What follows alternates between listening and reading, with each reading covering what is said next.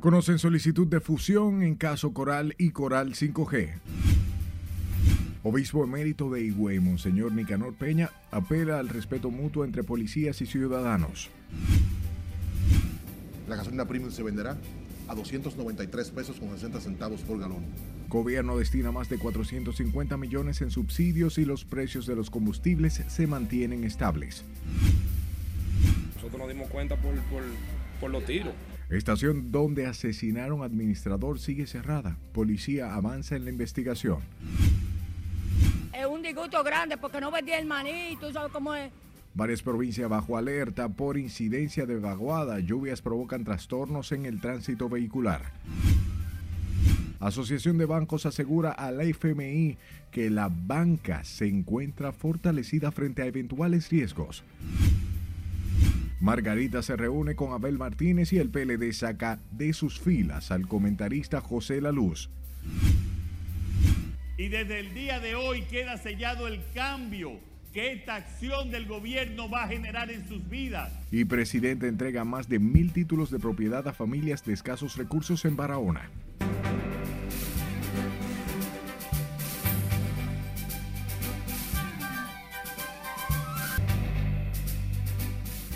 Hola, Informarse, buenas noches y bienvenidos a esta su emisión estelar. Para mí un placer llevarles información de inmediato. Comenzamos y lo hacemos con nuestro compañero Jesús Camilo, quien se encuentra en el Palacio de Justicia de Ciudad Nueva, donde en estos momentos se conoce la solicitud de fusión de Caso Coral y Coral 5G. Adelante, Camilo, buenas noches.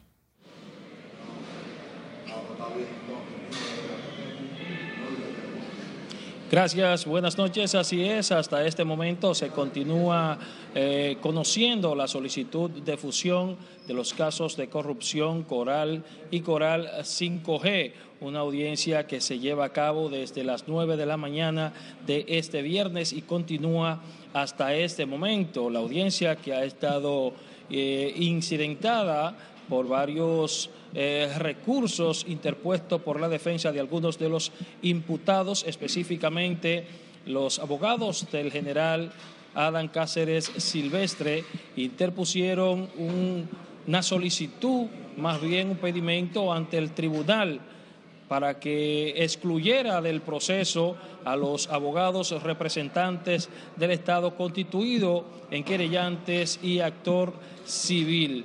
Rechazada esta petición por parte de la jueza Janibet Rivas, el tribunal dio paso a la lectura de la solicitud de fusión de los casos Coral y Coral 5G.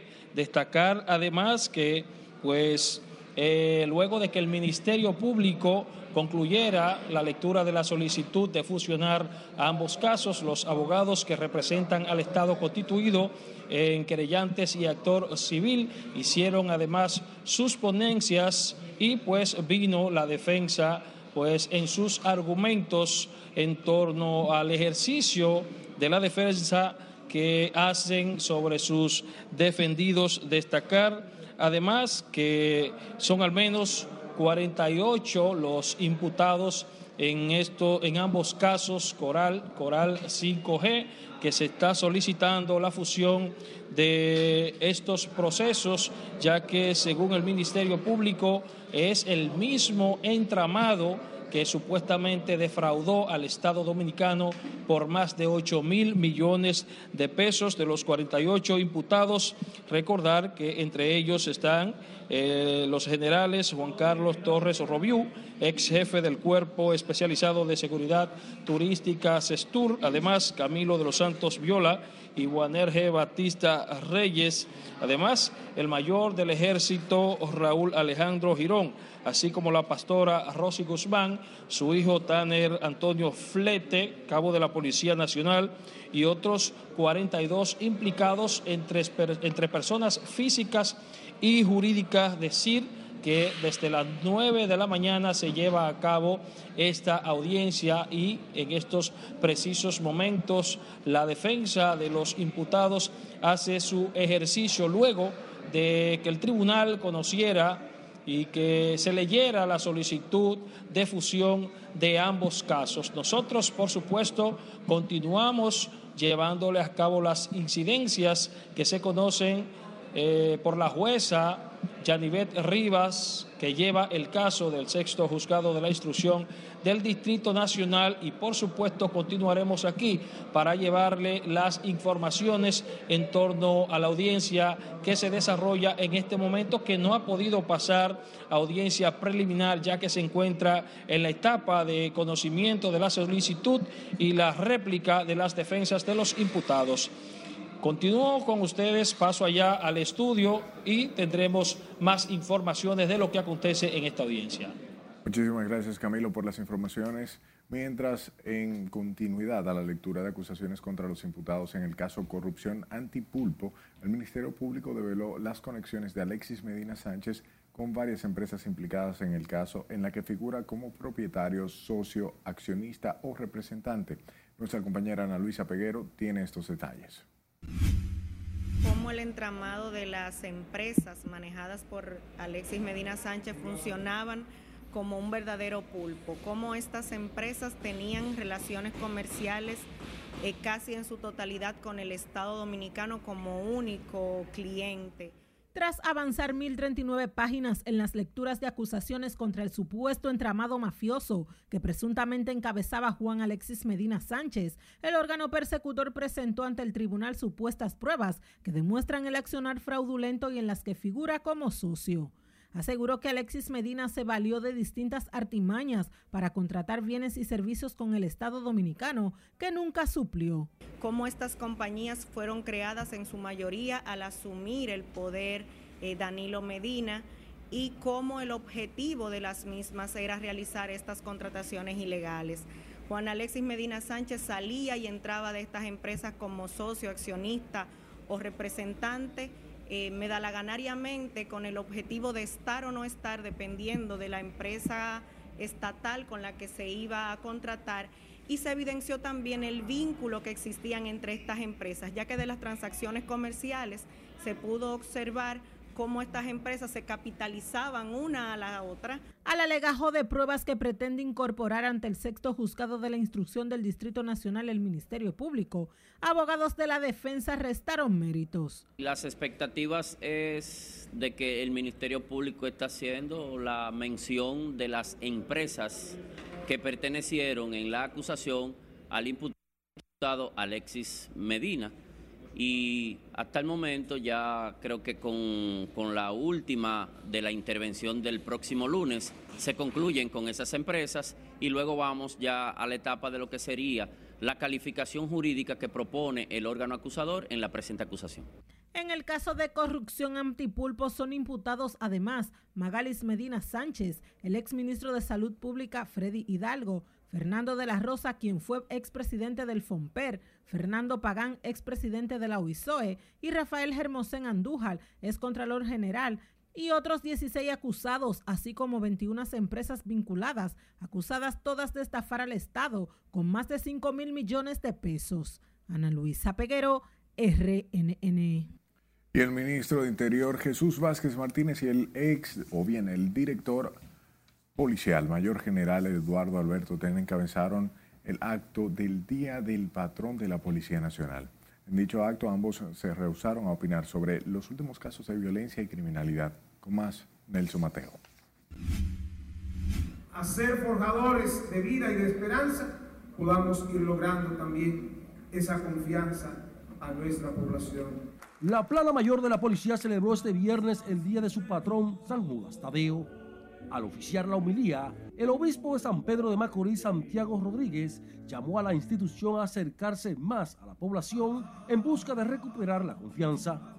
Todo lo que constituye la reforma y que es parte también del bienestar y el desarrollo para la policía, pero por ende también para el pueblo, debe de contemplarse esta cercanía del policía con el pueblo y, por qué no, también del pueblo con el policía, para saber que ahí está quien te va a cuidar, quien te va a apoyar y quien te va a ayudar. No un enemigo, sino más bien un amigo. Al término de la celebración eucarística, el ministro de Interior aplicó la ley del silencio a las diversas preguntas sobre la inseguridad y otros temas. ¿Mientras la unidad de desaparecidos? Muchísimas gracias.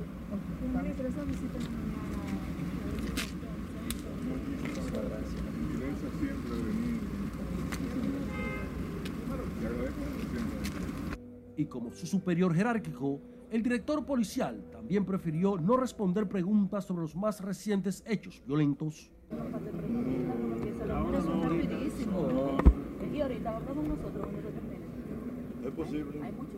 Invitada al acto religioso, Yanilda Vázquez, exfuncionaria, admitió un alto nivel de violencia criminal al que, según dice, se le está dando respuesta. Yo quiero que ustedes sepan que uno de los países que tiene más alta tasa de criminalidad por eventos sociales, es decir, que hay que trabajar una cultura de paz, una cultura de resolución de conflictos por vías amigables, hay que trabajar mucho integralmente, hay que trabajar todos los aspectos de la vida. Yo creo que eso es lo que se evidencia. El obispo Santiago Rodríguez reconoció la importancia de la reforma policial, que a su juicio debe ser acercada más a la población, como la propia policía y sus agentes. Nelson Mateo, RNN. Pasemos a Santiago, donde la policía informó que investigan el robo millonario perpetrado en el exclusivo sector Quintas de Pontezuela, donde una familia denunció le robaron una caja fuerte conteniendo dinero, joyas, documentos personales y otras pertenencias. Nos cuenta Junior Marte. Nosotros no sabemos si ese tipo delincuencial que entró allá nos está acechando para chocarnos, hacernos algo y decir que fue simple y llanamente un accidente. Aunque el caso se produjo el 23 de agosto, las autoridades, a 2 meses después, no dan respuesta a la familia afectada. Nos sentimos impotentes y también sentimos miedo e inseguridad. La pareja de esposos no encuentra razón en que los ladrones penetraran al exclusivo complejo y salieran del edificio sin que ningún agente notara nada, pese a las restricciones para acceder al residencial. Porque estamos haciendo el levantamiento para realizar las diligencias necesarias para cubrir totalmente los cuadrantes y los corredores.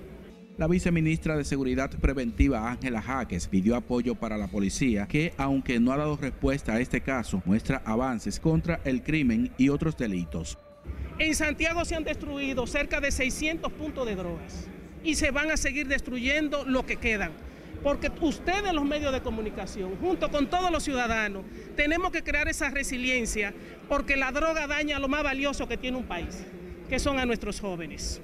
En la ciudad Corazón también fue oficiada una misa por el Día del Patrón San Judas Tadeo, patrón policial, donde se anunció la integración de nuevos miembros para el patrullaje en Santiago. Porque están muchos de ellos en proceso de investigación, pero es como tenemos que trabajar para garantizarle al país seguridad ciudadana. No es con paño tibio que vamos a resolver este problema.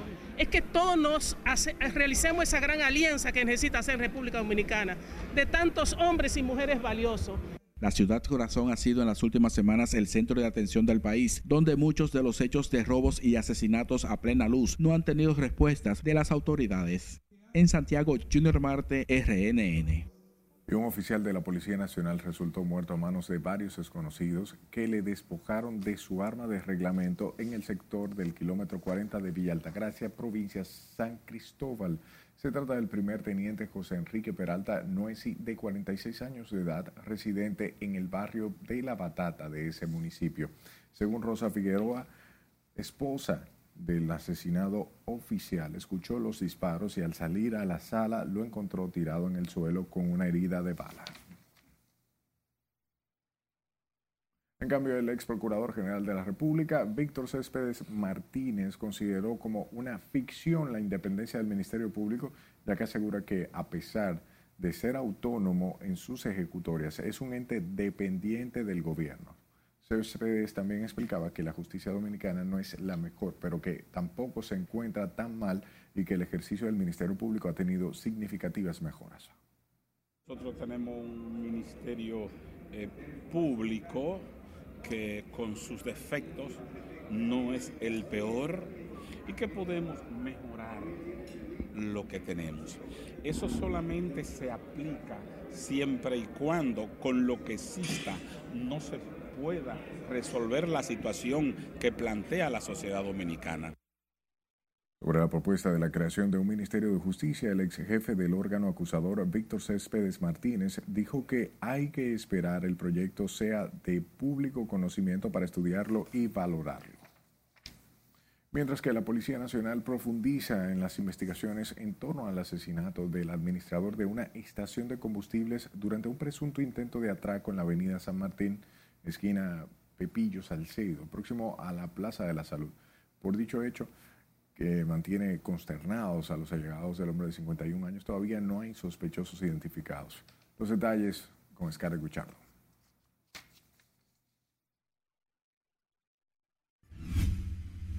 Nosotros nos dimos cuenta por los tiros, cuando vimos los empleados corriendo. Desde tempranas horas de este viernes, agentes de la Dirección Central de Investigaciones Criminales realizaban un levantamiento de pruebas como parte de las pesquisas en torno a la muerte a tiros del hombre que ha sido calificado como una persona de bien. El DICRIM recogió las grabaciones de las cámaras de seguridad de la estación de combustibles donde fue ultimado durante un presunto intento de asalto Francisco Javier Santiago Polanco. Todo el mundo, todos salimos a ver lo que era que pasaba con el corredero. Y ya cuando nosotros fuimos, ya estaba la gente ya tirado y ya los ladrones se habían despistado. ¿Lo escucharon varios disparos? Sí. ¿Cómo cuánto? Yo escuché como 4 más o menos. Incómodo con la delincuencia como anda en el país regada. Y nadie le pone asunto a eso. La víctima trabajó durante años como administrador de esta estación, donde, de acuerdo con testigos, nunca tuvo ningún conflicto con sus compañeros. Se tiraron, él tenía un arma enganchada, un movimiento, quizás se movió, porque una persona, ¿tú me entiendes? A ti te reabatan un celular y tú eres humano, tú te mueves, se movió y ellos le prendieron a tiro. Estamos todos por aquí, sumamente mal por eso. Una persona amigable, solidaria. Amigable de familia, de aquí, que no hablaba, era su casa, su trabajo. El que hablaba con el ser humano decía, wow, pero ya usted sabe cómo es que estamos nosotros aquí. Porque no hay nada que decir de ese señor, todo lo contrario, que es un hombre bueno, un padre de familia, trabajador desde las 6 de la mañana hasta las 8 de la noche, todos los días ese hombre trabajando ahí. Y por casualidad salió allá afuera y nosotros nos tocó ver eso. La policía asegura que trabaja para identificar a los responsables del crimen y esclarecer las circunstancias en que fue asesinado Santiago Polanco. Mira, nosotros no tenemos ninguna evidencia hasta el momento de la cantidad de disparos, de impacto que tenga el cuerpo, evidentemente porque no tenemos los resultados del INACID, que hacen las autopsias correspondientes para dar ese detalle. El hombre falleció mientras era trasladado a un centro de salud tras recibir varios disparos de manos de dos personas que se desplazaban a bordo de una motocicleta. Scarlett Guichardo, RNN. Mientras que el director de la DGZ, general de brigada Ramón Peralta Guzmán, explicaba que estaba bajo investigación el agente que disparó al alcalde Orlando Nolasco en medio de un forcejeo en el distrito municipal del Aguacate en Arenoso. Dicho general de brigada no quiso abundar sobre el incidente que tiene en estado delicado al Ejecutivo Municipal porque ya el caso está en el poder del Ministerio Público. Eso ya se investigó y está en manos del Ministerio Público. Ya la decisión de lo que va a pasar con eso no la tenemos nosotros. El accionar de ese subalterno, ¿cómo usted lo calificó? A menos de que pueda pasar. La investigación es la que va a decir cómo se va a calificar. No es un asunto de cómo usted lo vea. Pero usted es un superior. Pero no puedo deliberar porque yo no soy quien investigo. Tenemos que esperar los resultados de la investigación. Según un video divulgado en las redes sociales, el alcalde intentó por la fuerza evitar que el agente de la DGZ, Arturo Méndez, incautara un vehículo cuyo conductor previamente había violado las leyes de tránsito. El alcalde derribó al agente y este le hizo un disparo dejándolo seriamente herido. Por otro lado, la Confederación Nacional de Confraternidades de Pastores Evangélicos expresó hoy preocupación por la pérdida de valores en la sociedad y la inseguridad ciudadana que atentan contra el bienestar de la población en la República Dominicana. En ese sentido, el obispo Adolfo Mateo, representante de la organización, pidió al gobierno fortalecer los mecanismos para disminuir la ola de delincuencia en la geografía nacional y así garantizar la tranquilidad de la ciudadanía.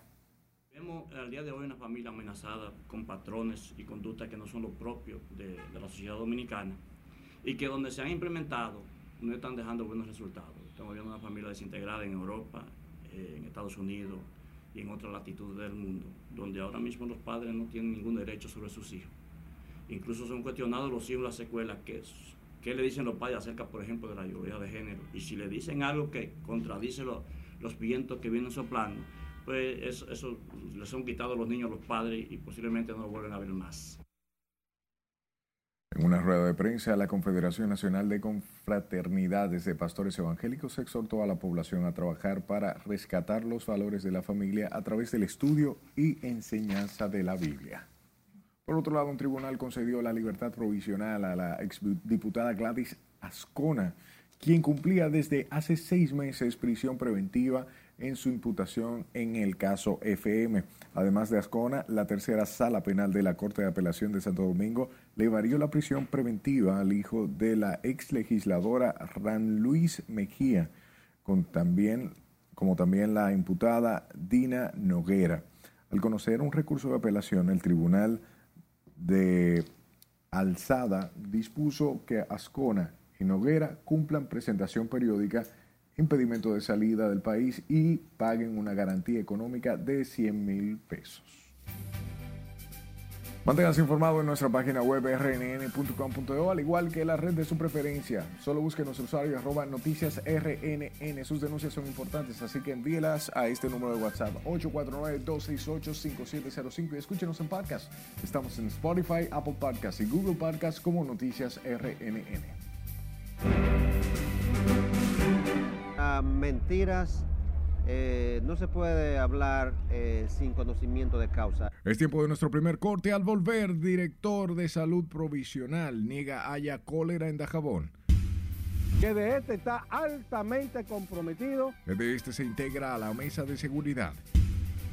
Y se acabó el pataleo. Margarita y Abel Martínez se reúnen y reafirman compromiso para trabajar por la candidatura. Ya regresamos.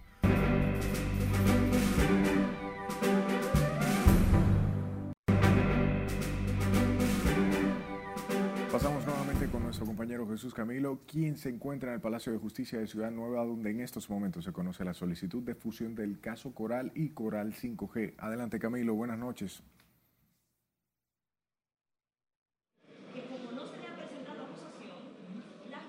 Continuamos en vivo desde esta audiencia que acaba de concluir, aquí en que se conocía la solicitud de fusión de los casos Coral, Coral 5G. Conversamos con el jurista Zacarías Payano para que de manera oficial nos hable acerca de las conclusiones de esta audiencia. Doctor, ¿cómo concluyeron las ponencias, las intervenciones? ¿Qué sucedió en la recta final de esta audiencia? El Ministerio Público pidió la fusión de los expedientes Coral y Coral 5G. Los abogados del señor Cáceres se opusieron y hubo otros abogados que dieron aquiescencia al pedimento, y por lo avanzado de la hora fue aplazado el conocimiento de esa fusión para el próximo viernes 4 de noviembre a las 10 de la mañana. ¿Cuáles son las expectativas de ustedes como abogados en la continuidad de esta audiencia? Entendemos que mayoritariamente hay el ánimo en el seno del tribunal que el expediente se va a fusionar. Es decir, el expediente Coral con el expediente Coral 5G se van a convertir en un solo expediente. Creemos que es lo procedente para tratar de agilizar el proceso y que no se conozcan separados, porque obviamente tienen vinculación uno con el otro.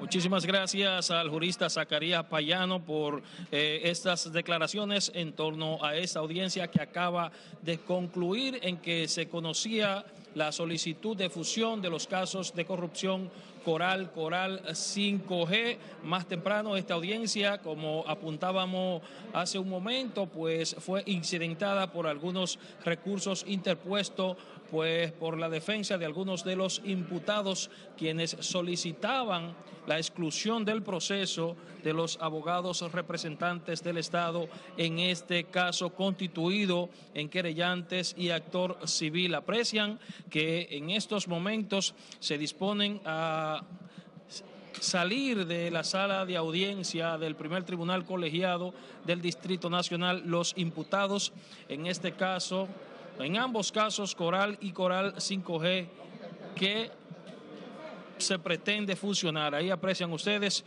cómo van pues saliendo de audiencia luego de concluir los imputados, en este caso pues el general Adán Cáceres Silvestre, además el general Torres Robiou, quien era director del Cuerpo Especializado de Seguridad Turística en el país, pues estamos a la espera del Ministerio Público para que también nos ofrezca sus informaciones en torno a las solicitud que ha hecho sobre la fusión de los casos Coral y Coral 5G. Aprecian ustedes que en el tribunal precisamente pues trasladarán los expedientes, el legajo acusatorio que de acuerdo al Ministerio Público existe contra los imputados en los casos Coral y Coral 5G, que de acuerdo al Ministerio Público conformaban un mismo entramado que alegadamente defraudó al Estado con más de 8.000 millones de pesos a través de posiciones, de altas posiciones en los mandos militares y policiales. Reiterar que son 48 los imputados entre personas físicas y empresas imputadas en estos casos. El Ministerio Público dice que tiene un legajo acusatorio de más de 3.400 páginas y que ha avanzado precisamente pues en la presentación de los argumentos de defensa. Nosotros continuaremos llevando las informaciones, estamos a la espera del Ministerio Público para que nos dé informaciones en torno a la solicitud de la fusión de ambos casos, Coral, Coral 5G, audiencia que fue aplazada para el próximo viernes a las 10 de la mañana. Nosotros continuamos con ustedes en el estudio. Gracias, Camilo, por la información.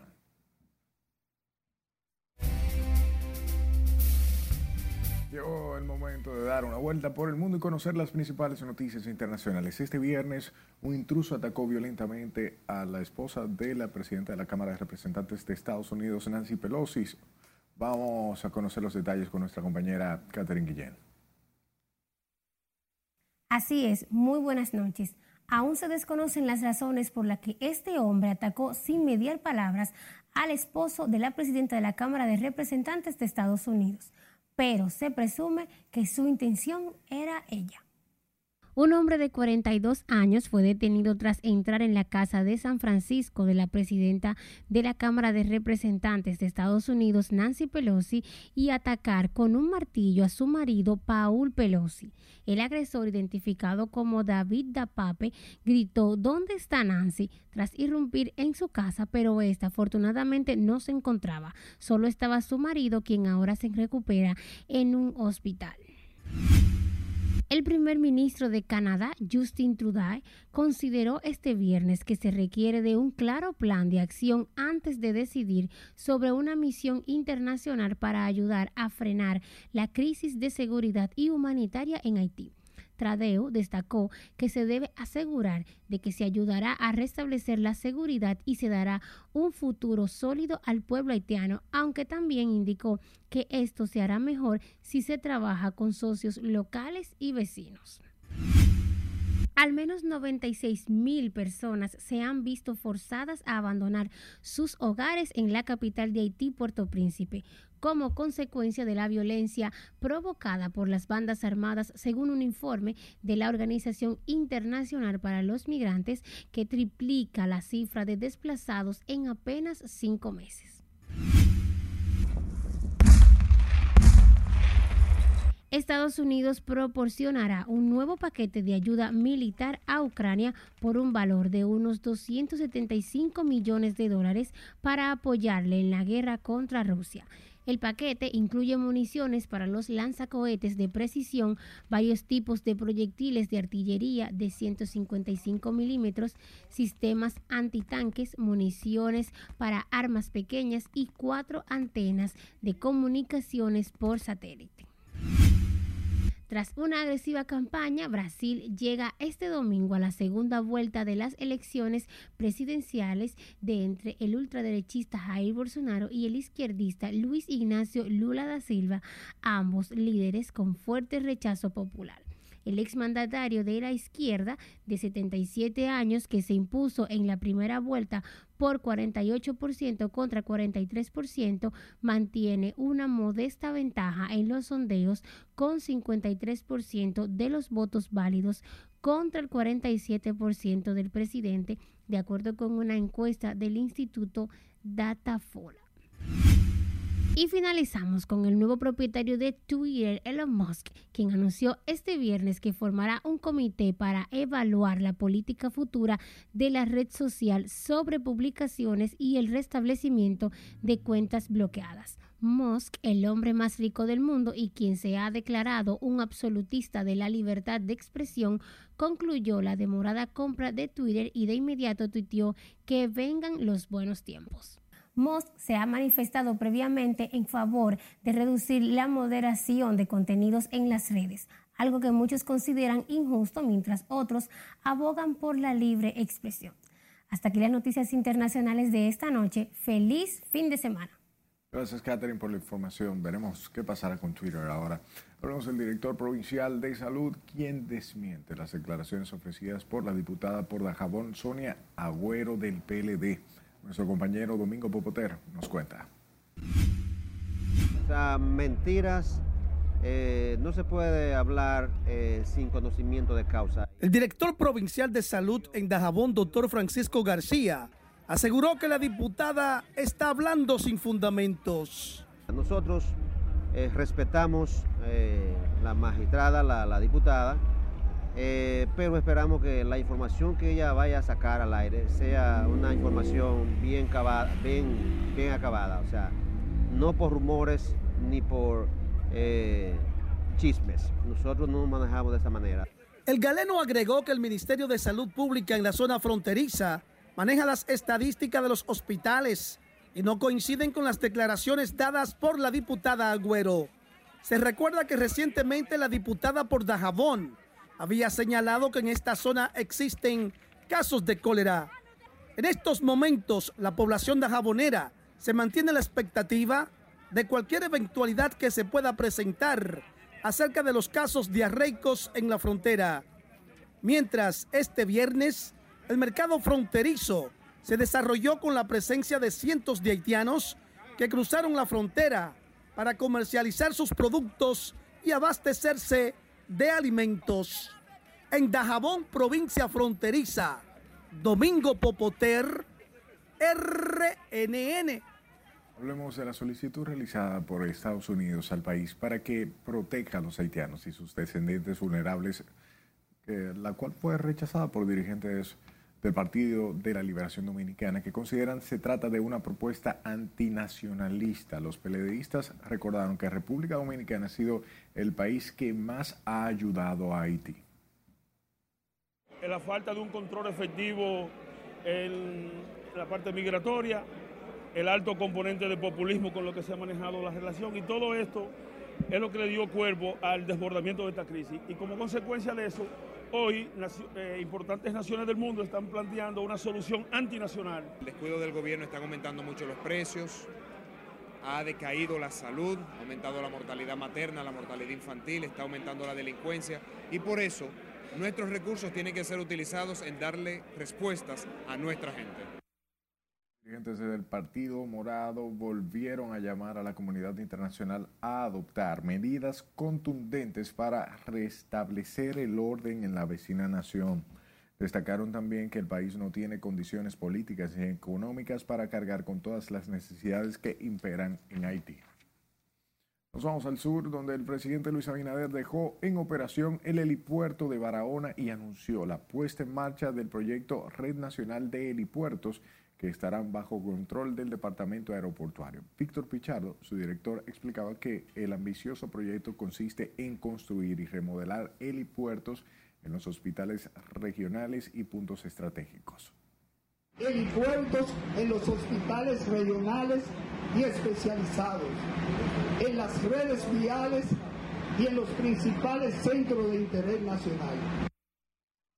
Pichardo puntualizó que la red de helipuertos representa una de las principales metas de la institución para respaldar la expansión turística y las operaciones de emergencia que desarrolla el gobierno en todo el país. Cambiamos de tema. La empresa distribuidora de electricidad del Este se sumó a la mesa de seguridad dispuesta por el gobierno mediante la realización de trabajos de alambrado e iluminación en el sector San Felipe del municipio Santo Domingo Norte. El ingeniero Andrés Portes, gerente general del EDESTE, recibió 400 lámparas de parte del Ministerio de Interior y Policía a fin de iluminar cada rincón de dicho poblado y sus zonas aledañas. Dijeron, nosotros vamos a empezar a levantar el lunes. No, pues ustedes están locos. Hay que actuar con rapidez. Yo termino mi intervención diciéndole que EDESTE está altamente comprometido con dar un servicio de calidad, con eficiencia y efectividad. La medida busca contribuir a que los ciudadanos puedan transitar con seguridad por sus calles. Estas declaraciones fueron ofrecidas en un breve acto en el sector San Felipe, donde el Ministerio de Interior y Policía hizo formal entrega de las luminarias. Y al cumplirse este viernes el primer aniversario de la muerte del expresidente del Senado y secretario general del PLD, Reinaldo Pared Pérez, sus compañeros de partido realizaron un homenaje póstumo en el que destacaron las cualidades humanas y políticas que le adornaron. Margarita Ramírez, con más. Era un hombre íntegro, digno, honesto, capaz. En un solemne acto amenizado con las canciones preferidas de Reinaldo Pared Pérez, el Partido de la Liberación Dominicana rindió tributo a su vida. El PLD, organización que militó durante los últimos 30 años, resaltó su labor política y las cualidades que le adornaban como ser humano. Reinaldo, que yo recuerdo, era un Reinaldo apasionado, aguerrido, comprometido con causa. Un hombre que tenía talento y talla de líder. El hecho de que donde quiera que fue, llegó a los primeros lugares. El expresidente Danilo Medina y el secretario general del PLD, Charlie Mariotti, encabezaron la ceremonia donde brillaron por su ausencia la viuda e hijos de Pared Pérez. Los PLDistas endosaron un eventual triunfo en el 2024 al fenecido ex senador de la capital. Que hoy nos conceda la oportunidad, lamentablemente, de estar aquí dirigiéndonos a ustedes en vez de que sea Reinaldo Pared Pérez quien esté aquí a Reinaldo le debemos la victoria de 2024, compañeros. Su hermano Sigfrido Pared Pérez lo definió como un hombre ejemplar que siempre velaba por la integridad de la sociedad y de la institución política a la que perteneció. Que podamos hablar de él un año después, 2 años después, el tiempo que sea necesario y reconocerle a él los valores que él llevaba a cabo en su persona, entonces entendemos que hay una pronta llegada de un ser humano. Pared Pérez, además de secretario general del PLD, fue senador de forma ininterrumpida entre 2006 y 2020 y ocupó la presidencia de la Cámara Alta en 2 periodos, entre 2006 y 2014 y entre 2016 y 2020. Reinaldo Pared Pérez falleció a los 68 años el 28 de octubre del 2021. Margarita Ramírez, RNN. Paralelo a esto, la ex vicepresidenta Margarita Cedeño compartió a través de su cuenta de Twitter una fotografía junto a Abel Martínez acompañado de un mensaje donde comunicaba que se reunió con el ganador de la consulta interna del PLD. Tras agradecer la visita, Margarita aseguró que trabajará junto al alcalde de Santiago por el fortalecimiento de esa organización política y por el bien del país. Margarita Cedeño no asistió a la celebración por el triunfo de Abel Martínez, lo que levantó suspicacias sobre un posible rompimiento a lo interno del partido debido a los resultados. Por otro lado, el Tribunal Nacional de Disciplina y Ética del PLD dispuso la separación de esa organización del comunicador José Felipe La Luz Núñez en virtud de su renuncia táctica y notoria. Mediante una resolución, el órgano disciplinario ordena a la Secretaría de la organización separarlo de los registros partidarios, incluyendo una membresía en el Comité Central.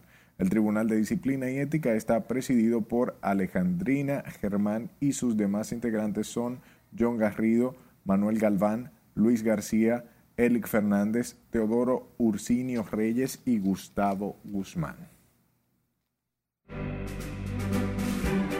que estamos trabajando sobre esos terrenos. Vamos a otra pausa comercial. Al regreso, presidente Luis Abinader entrega títulos de propiedad en Barahona. La regular se venderá a $274.50 por galón. Además, precios de los combustibles se mantienen estables. Es una recuperación lenta porque las quemadas son muy delicadas. Y sabrá los detalles sobre la salud de un hombre afectado por incendio en Don Bosco.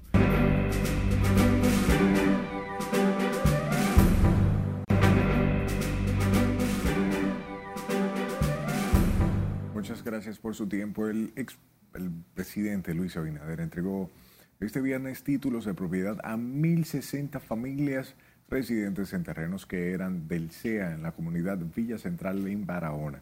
Y como nos comenta Lauri Lamar, el jefe de Estado agota una intensa agenda hoy en la provincia sureña que incluye además entrega de viviendas, pavimentación e inauguraciones, así como el inicio de construcción de diversas obras. Y desde el día de hoy queda sellado el cambio que esta acción del gobierno va a generar en sus vidas. El gobierno continúa dotando de certificados de propiedad a familias del país como parte del programa para apoderar de ese documento a propietarios legítimos de viviendas, solares y parcelas. Al entregar los más de 1.000 títulos de propiedad hoy en Barahona, el presidente Abinader garantizó una solución definitiva a quienes aún no han podido recibir el documento por problemas de herencia. Que estamos trabajando sobre esos terrenos, que son todavía más metros cuadrados que los que estamos entregando hoy. Son terrenos que son del CEA, pero tienen algunas dificultades. Yo les digo que se pongan de acuerdo en esas dificultades, porque la decisión del gobierno es entregarle los títulos a los que tienen años viviendo ahí.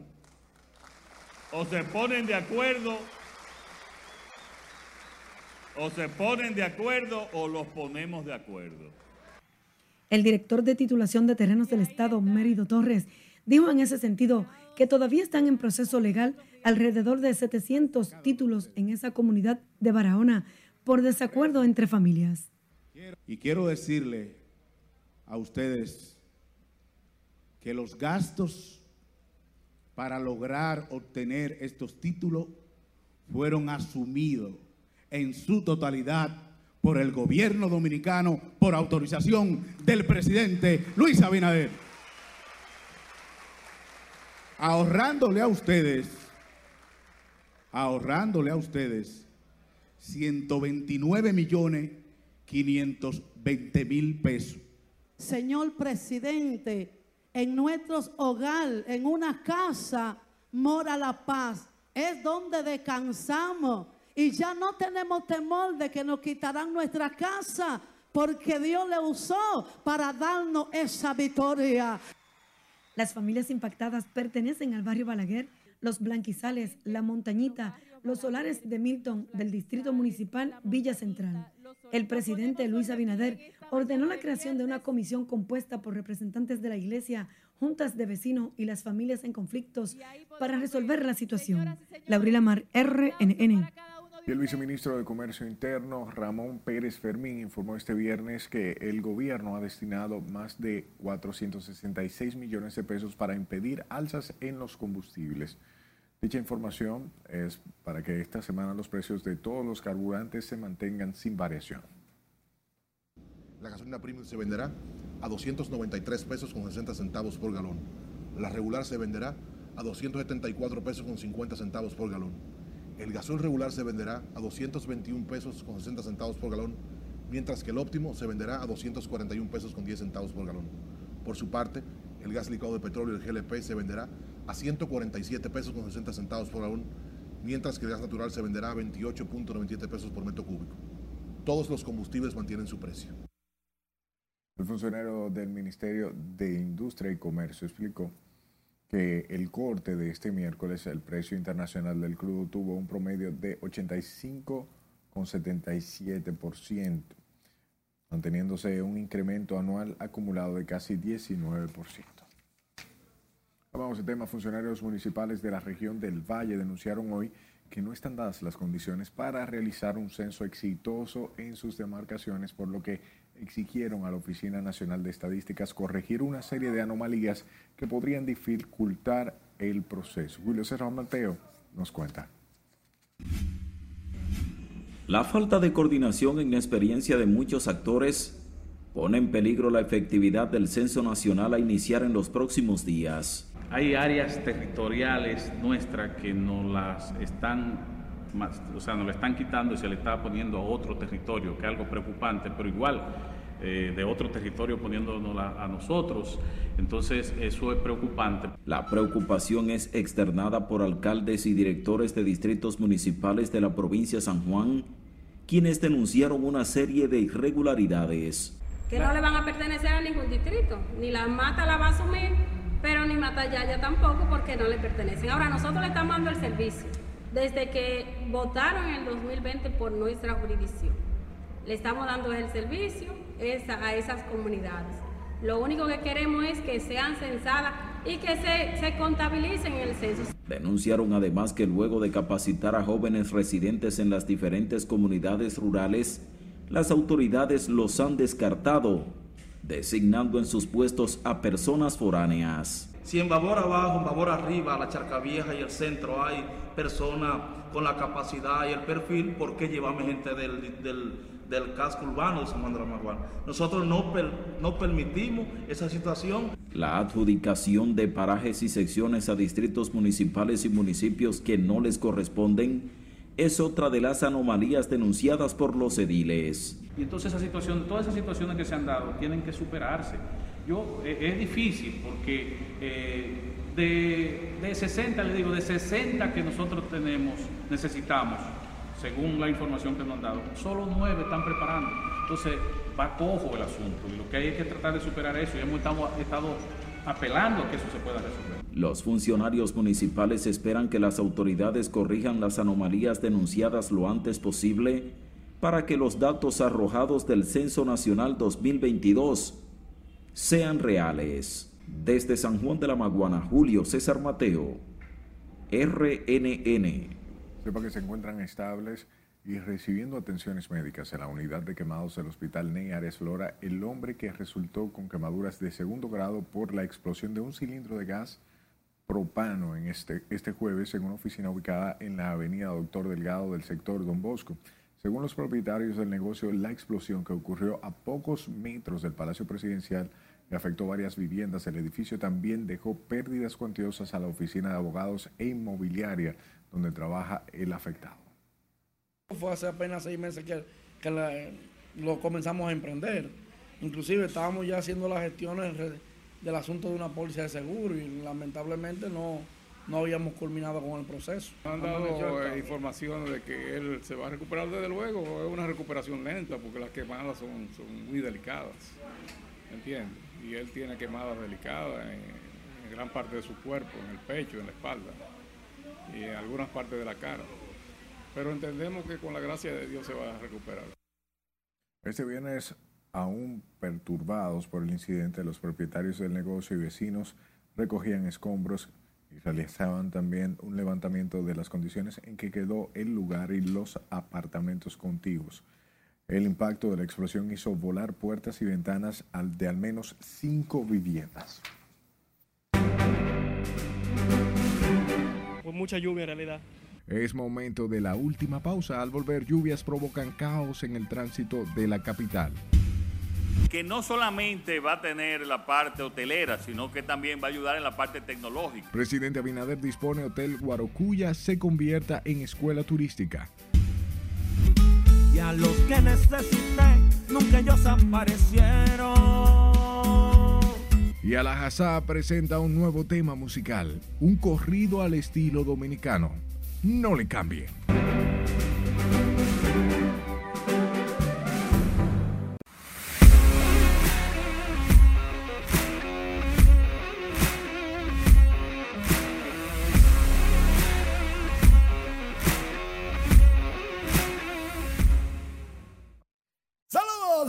buenas noches, feliz inicio del fin de semana. Iniciamos la entrega deportiva hablando del último juego o del único juego en la Lidón este viernes. Juan Francisco conectó cuadrangular soberbio, descomunal, tablazo en la cuarta entrada. Solitario, el número 83 de por vida, el número 16 contra los Toros, el 39 en el Julián Javier, el tercero contra Raúl Valdés, el número 15 en la cuarta entrada, el 43 con los Gigantes y en su casa o como local 46, definitivamente el líder histórico de cuadrangulares de la liga. Para los Gigantes, Juan Francisco lleva 12 en esta temporada, colocaba el juego 2-1 en la cuarta entrada y todo el mundo disfrutaba de el chupi chupi. Juan Francisco, Kelvin Gutiérrez la mandó al morro de Montecristi. ¡Qué tablazo en el quinto! Con un corredor en circulación, los Gigantes se van delante en el marcador y así se mantuvo la pizarra. Los Gigantes ganando a los Toros 6 carreras por 4. Los Toros vuelven al sótano buscando petróleo con 3-8. Pero bien, los Marlins de Miami inauguran la academia en Boca Chica con su presidente y su esposa aquí. Sandy Alcántara estuvo cortando la cinta junto con el viceministro Kennedy Vargas. Ahí están los muchachos de la organización, Gerard Encarnación. Bueno, estaba bien. Ahora para las Grandes Ligas, porque Kyle Tucker comenzó la zafra de Houston en el segundo, conectando cuadrangular solitario. Y ya todo el mundo decía, con Verlander en la lomita, Tucker bateando, ¡hay problemas! Alguien dice así en las redes sociales. No me acuerdo quién. Mientras tanto, Kyle Tucker en el tercero, con dos corredores a bordo, pone luego 5-0. Y Houston ya se frotaba las manos, algo así como, esto está asegurado. Kyle Tucker, 4 remolcadas. En el quinto, Filadelfia tenía otros planes. Y JT Realmuto conseguía un doblete remolcador de 2 carreras y el juego se empataba 5-5. No le dieron cuadrangulares a Verlander, pero le ligaron bien. El juego 5-5, así está hasta el 7º episodio. Con bases llenas, atacan los Phillies con 2 outs. En el baloncesto superior del Distrito Nacional, Mauricio Báez toma la delantera, ganó 86-71 a el Barrio Mejoramiento Social, a Bameso. 2-1 la serie, el mejor de 7, el que gane 4 primero es campeón del distrito en baloncesto superior. Este es el torneo 46. Fue un partido dominado por Mauricio de principio a fin. Lo interesante, que el primero y el tercero fue así. El segundo fue de Bameso. Cuando el equipo comienza ganando, se mantiene ganando y llega ganando hasta el final. ¿Qué va a pasar el domingo en el cuarto juego? Bueno, no sabemos, pero mientras tanto, accesa a nuestra página web rnn.com.do. Allí tenemos informaciones de primera mano. Hay detalles sobre el ministro de Deportes, lo que dijo en Bávaro. Alexander Canario tiene fracturado el tobillo y lesionado una contusión en el hombro. Todas esas informaciones y muchísimas más en nuestra página web y redes sociales. Noticias RNN. Cuando el equipo comienza ganando, ¿sigue ganando? No, y al final termina ganando, pero en el baloncesto. No te liceíste. Oye, bien, en el baloncesto superior del distrito fue que dije. Y en la pelota invernal. ¿Lo escuchas, Licey? Lo escucho azul. No lo pero ves. Cuidado, que las águilas están en empate con los azules. Bueno, hablamos después.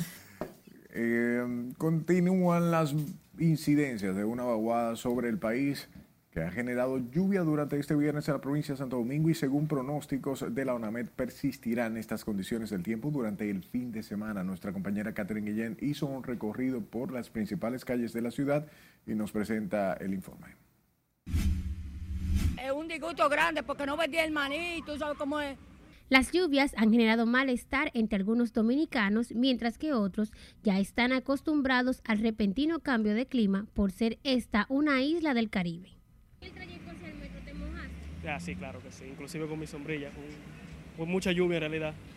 No vi muchas noticias, de hecho, no sabía que venía una vaguada así. Para Ambiorix Morillo, las lluvias sí han causado molestia, pues no le han permitido trabajar durante toda su jornada. De la lluvia está cayendo un diluvio de agua, entonces queremos que el agua pase para trabajar mañana con Dios delante. El tránsito ha sido el gran dolor de cabeza de los capitaleños, pues destacan que siempre que llueve el caos se presenta, generando grandes tapones en las avenidas y calles de la ciudad. No me ha mojado, pero me siento mal, porque yo trabajo más tarde, por la lluvia tuve que irme más temprano. La Oficina Nacional de Meteorología indicó que para esta noche se continuarán produciendo precipitaciones débiles a moderadas con posibles tronadas y ráfagas de viento sobre el Gran Santo Domingo, Monte Plata, Duarte, María Trinidad Sánchez, Santiago, Elías Piña, entre otras. Esta actividad se extenderá hacia otras localidades vecinas gracias a la incidencia de la vaguada. Catherine Guillén, RNN.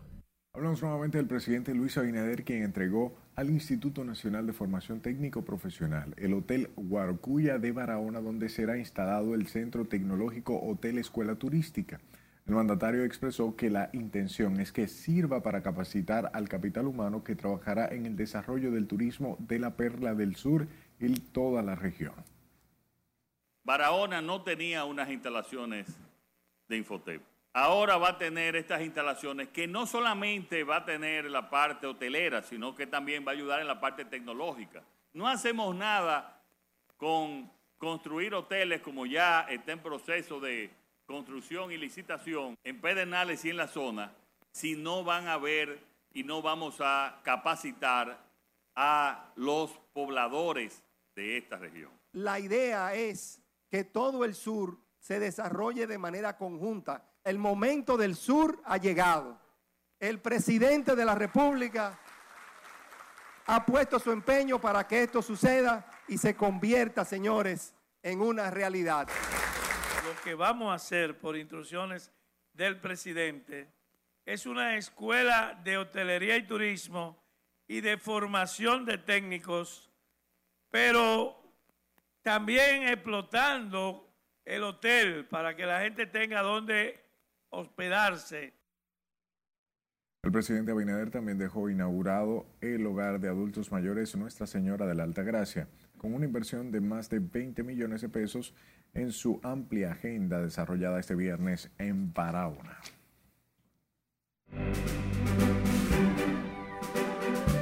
Conocemos los detalles e informaciones del mundo artístico y para ellos nos acompaña nuestra compañera Ivonne Núñez. Adelante. Buenas noches, iniciamos nuestra sección de hoy viernes a ritmo de corrido, pero al estilo dominicano, de la mano de Alajazá. Ya lo que necesité, nunca ellos aparecieron. Alajazá lanzó el corrido ¿Dónde están?, mezclando detalles reales de su propia vida con el tipo de fanfarronadas habituales en este estilo musical. De acuerdo a Emmanuel Jiménez, nombre de pila del cantante oriundo de Jarabacoa, la idea le surgió tras el auge de los corridos en el país en los últimos meses y la aceptación que ha tenido en el público criollo. Quiero meterte en mi habitación. La cantante dominicana Tokisha en agosto emprendió su tour para agotar sus últimas fechas llevando su música por todo Estados Unidos. Desde entonces, cada una de sus presentaciones han sido sold out, lo que la coloca como la artista criolla más taquillera en esa parte del mundo. También, Toki se presentó en De Novo en Los Ángeles, California, a full capacidad, siendo la primera artista dominicana en presentarse en ese emblemático escenario. Hay un rumor muy fuerte en la calle, que tú tienes solo ojo para mí. La agrupación dominicana Ilegales presentará 2 conciertos de su gira Otra Atmósfera, donde Vladimir Dotel, Junior y Chino complacerán al público con todos sus éxitos desde el comienzo de su carrera artística de 29 años. Yo creo que la calidad, ante todo, la propuesta, el corazón que le ponemos a la carrera, yo creo que el público lo ve, a pesar de ya de que cosas vienen, cosas van, vale mucho lo que es la calidad y la entrega. Cuando tenga la oportunidad de ver el grupo en escena, te darás cuenta por qué todavía seguimos aquí montados en esta montaña rusa. El espectáculo, que está bajo la producción de César Suárez Jr., será los días 2 y 3 de noviembre en el Teatro La Fiesta del Hotel Jaragua a las 8 de la noche.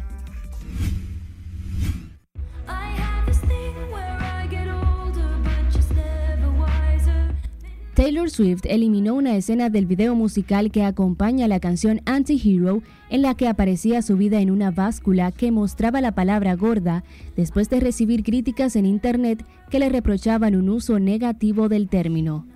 La escena, de apenas unos segundos, fue completamente borrada de la plataforma YouTube este viernes, después de que lo hiciera Apple Music el jueves, aunque el equipo del artista no se ha pronunciado sobre el cambio.